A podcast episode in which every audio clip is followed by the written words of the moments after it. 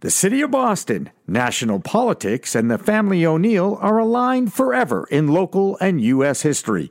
Thomas P. O'Neill III is the CEO of O'Neill and Associates, a public relations company whose mission it is to help business succeed in media and in politics. Now, the former lieutenant governor of Massachusetts opens his podcast studio to In the Weeds with Jimmy Young. This is part one of two.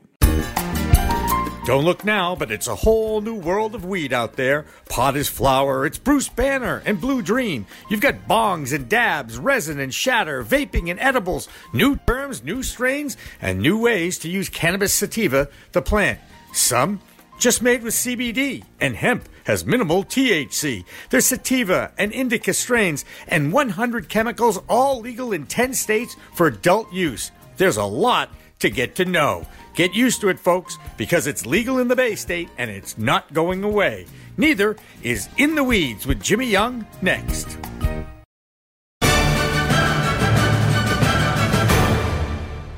Revolutionary Clinics is just one of 49 medical cannabis dispensaries in Massachusetts, but there's a reason why it's one of the most popular. It's their patient first philosophy. All day long, they teach, they educate, they communicate about this complicated plant called cannabis sativa. That's true whether you visit their Cambridge location in Fresh Pond at 110 Fawcett Street or at 67 Broadway in Somerville. Revolutionary Clinics, where the patient comes first. Hi, everyone. Welcome to a very special edition of In the Weeds with Jimmy Young, again on location at O'Neill and Associates. This is one of the largest PR firms in Boston. They also have offices in Washington, D.C., where everything happens. Thomas P. O'Neill III is in studio with us, along with Chris Niles, his Vice President of Government Relations here at O'Neill and Associates. And guys, thank you so much for finding time in your very busy schedule to join me here in your place of business. Jimmy, it's great to have you here. Welcome. Thank, Thank you. you very, very much. Good to have you. So what if? And, and Niles, by the way, is an, he's the vice president in charge of all things cannabis. okay, oh, I see. But, well, government relations covers that now too, doesn't sure it? does. Certainly does. yeah, all, all things cannabis. I like that. Um, so, uh, fascinating time to be part of a new historic industry. Uh, Massachusetts, my home state, makes it legal in 2016 via the ballot box. They've had a medical program. And now that, that stigma that has been in place for 90 years of prohibition is, is coming down, and the new normal is evolving. And it's a fascinating time because it involves democracy, it involves capitalism, it involves rules and regulations and politics and plenty of other stuff too. Uh, you finding this uh, a fascinating time to be part of this industry in some well, capacity? I've, I'm old enough to remember when it was actually an issue to a point in time today where it's, as you point out, no longer an issue, and that it's, it's, it's just happened. And it's happened for many good reasons. And as you know it, and, and, and my friend Chris here will tell you, you know, the, the, the, the, the torch will have to go through through the evolution of this, uh, this industry for the next 10 to 20 years is going to be fascinating to watch. Yeah, and I, and I would say it's it's it's happened. You know, the cultural change has happened very quickly, but it was a very you know uh, very uh, strategic process that a lot of advocates and uh, and organizers have gone through over the last few years. We started with decriminalization, we went to, to, to medical use, and and now with adult use. And um, a lot of people suffered along the way, and I think that's something that, that we all kind of keep in in uh, in mind uh, working on this. That there were a lot of people who you know were uh, were you know during the prohibition era, which is now quickly eroding. That's that uh, were victims of of um, you know of, of cannabis crimes, and you know that's that certainly plays a role in, in what's uh, how this out, this industry is evolving. right. You, You know, know, you and know what's interesting about that is that it, it, what's fascinating in, in these times is to watch this year's presidential race, where it's a, it's a non-factor, a non-issue. Kamala Harris's line when she was asked if she'd ever smoked Mm-hmm. marijuana, she said, "Are you kidding? Half my family's Jamaican." You know, and it just That's it. It put to rest the entirety of the issue. I mean, it was just unbelievable. di- diffuse it through cultural, and that's beautiful, right? Uh, It, it sure is. Absolutely. So it, it again a, a fascinating time, and there's been a lot of different. Chris, you did a great job of kind of looking at the whole thing. Um, you mentioned the um, social equity movement uh, for those who have been adversely affected by the war on drugs. Here in Massachusetts and in other states that are looking at Massachusetts as an example, they're trying to figure out ways to do right by these people, and and no one's really been able to figure out how to do it. Um, frustration, Thomas. Yeah, I, I think there's a lot of frustration, and, and I think that's one of the issues we're going to have to contend with. I know, I know. Barney Frank did your show, and I thought he was right on, spot on, when he said, "Hey, look, why don't we get the banking issue behind us as number one priority?" And and he's right, Right. because there is inequity. I mean, if, if you're poor, if you're if you're a person of color, chances are you're not bankable. Uh, we want to make sure that everybody has that same opportunity to get into this business and derive an income. Yeah. Uh, go ahead, Chris. Yeah, I think that's absolutely right. I think Cannabis Control Commission took a, a number of steps in that in that direction, and I think their you know their equity program is being looked at as a model for the, for the rest of the country. But I think to Tom's point, you know, the banking is really critical to, to leveling the playing field. Uh, and until that happens, I, you know, I think there's there is a barrier to entry because of the you know the you know the financial needs of, of these of you know startup businesses, which is what in large part a lot of these companies are. Yeah, and, and it's funny, you know, when that happens, uh, we're recording on, I want to make this very clear that we're recording on uh, Thursday, June 20th, if I That's right, the twentieth. 20th, right? Because tomorrow's the first day of summer. I kind of remember that through my years. Um, by next week, this could be dated because the Safe Banking Act, as you mentioned, may be the most simple thing to get accomplished before Congress resumes because. I spent a few uh, days in Washington, D.C. during the lobby days back in May. And let me tell you, you mentioned my sports career. Doing a stand up with the Capitol over my shoulder was one of the strangest things I've ever had to do in my career. Never thought in a million years I'd be doing something like that, reporting from our nation's capital. But you capital. found it when you went down there. You found it to be an issue that was bipartisan. Hundred percent. Hundred percent. And I thought that and, and especially in a time when Washington is a tad partisan these days, would you say? Is that More than a tad. bit. but on this issue, no. I mean, it's it's a, it's it's not no longer a watershed issue. There are inequities in the business that need to be streamlined and need to be dealt with, and that's what Congress should be focusing on. But but basically, you know, the, the great laboratories of democracy are the states, mm-hmm. as opposed to the federal government, mm-hmm. and they ought to what they do what, what they should do is re, re, resort back to allow the states, you know, to figure out what it is they want in their respective places.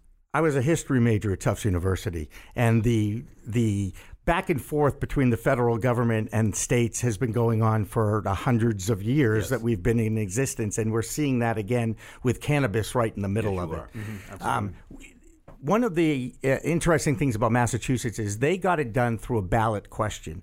Um, only one state has done it through the legislature, and that was Illinois recently, if I remember correctly.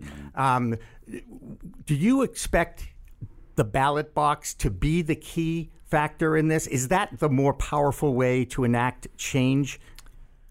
I, I would I would say, and I defer to Tom on this, obviously, but uh, you know, it seems like the, for these first ten or so states that have approved it, I think the ballot question was probably the most expedient way to do it.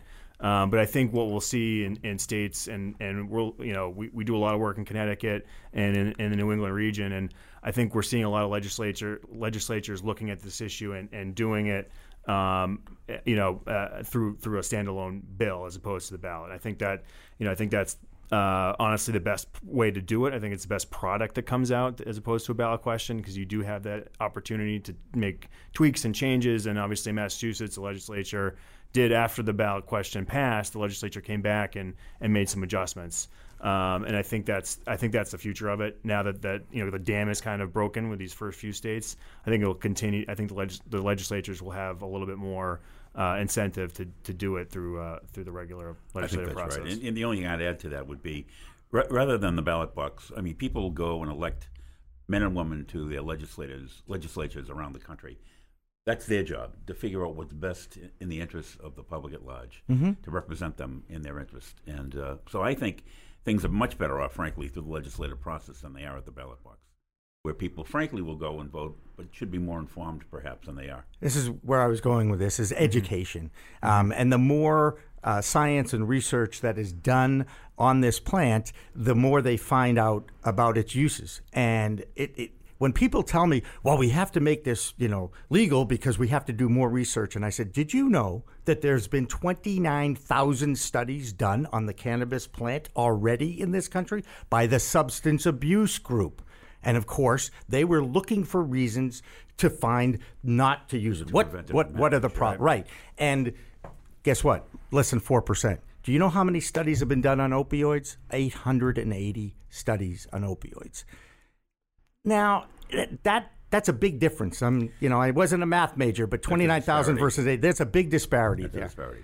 But around issues like like CBD, I Mm-hmm. mean, it, it's in every product you can buy.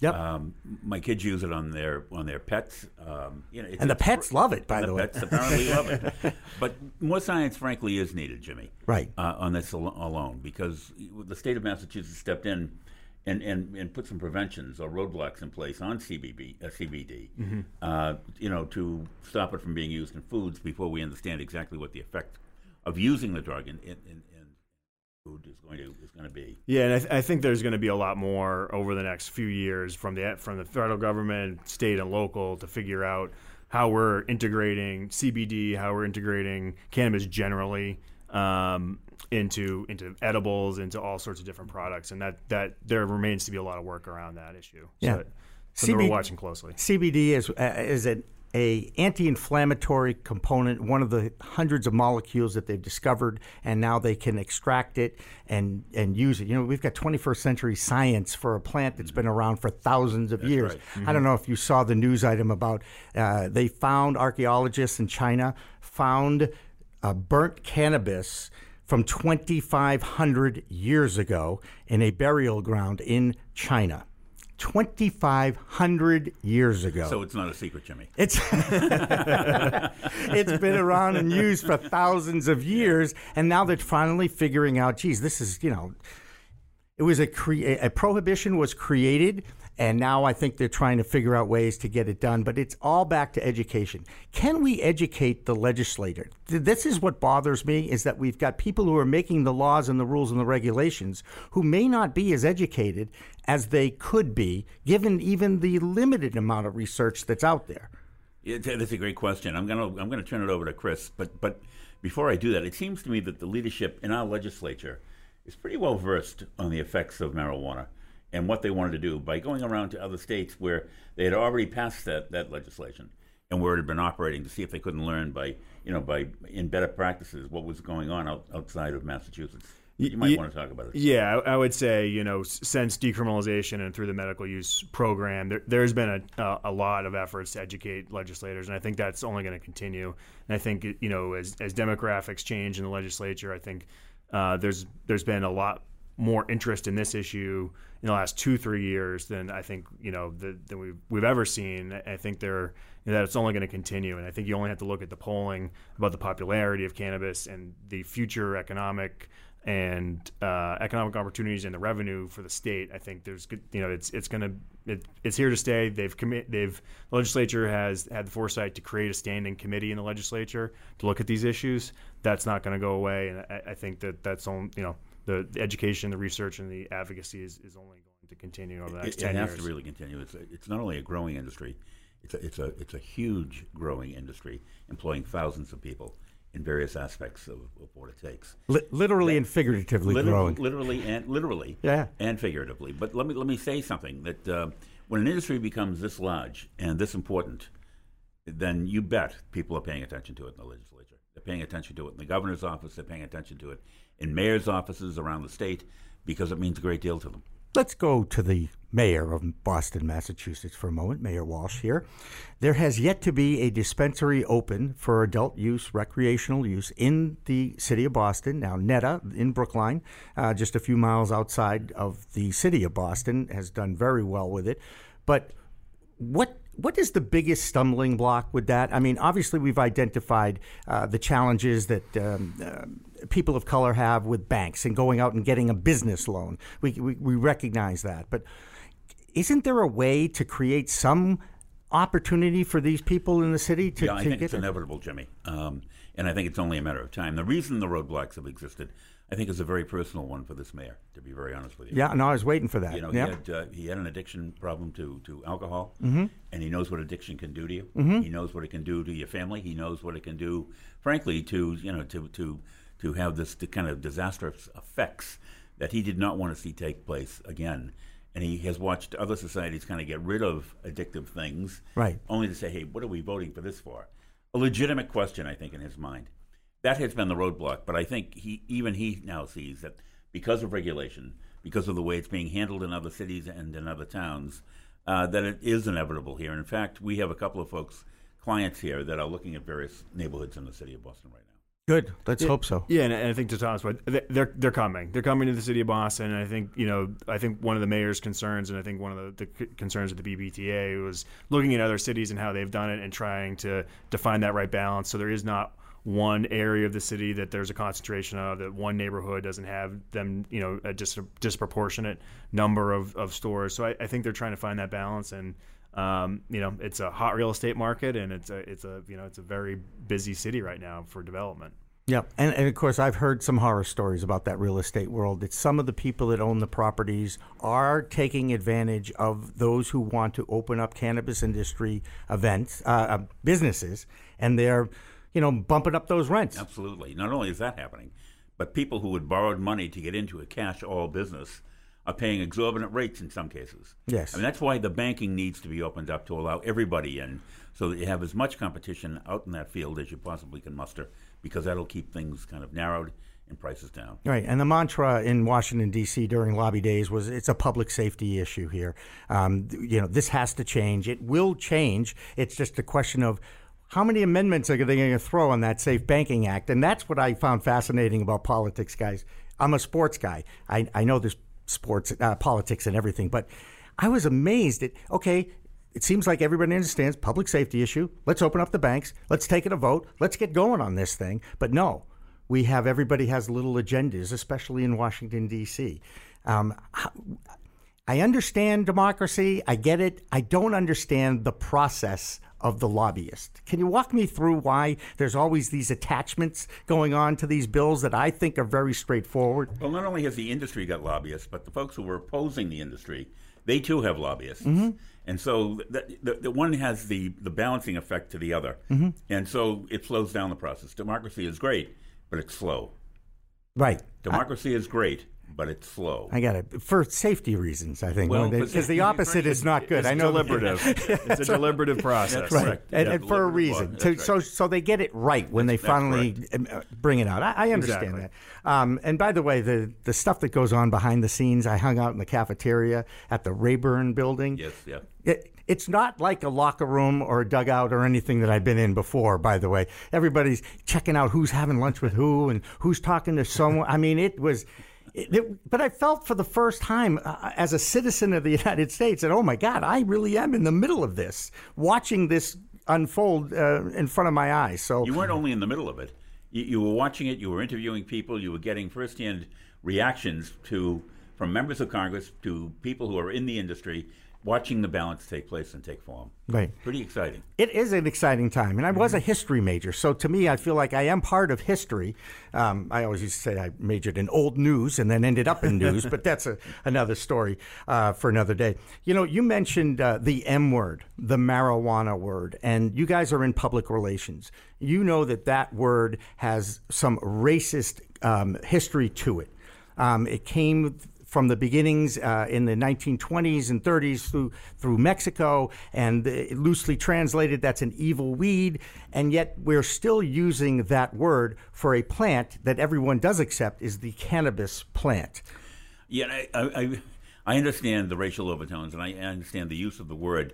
Nomenclature in this industry is being sought out as legislation is, and regulations are being sought out, and and people will find it. And uh, you keep using the word cannabis, and Yep. it will begin to stick.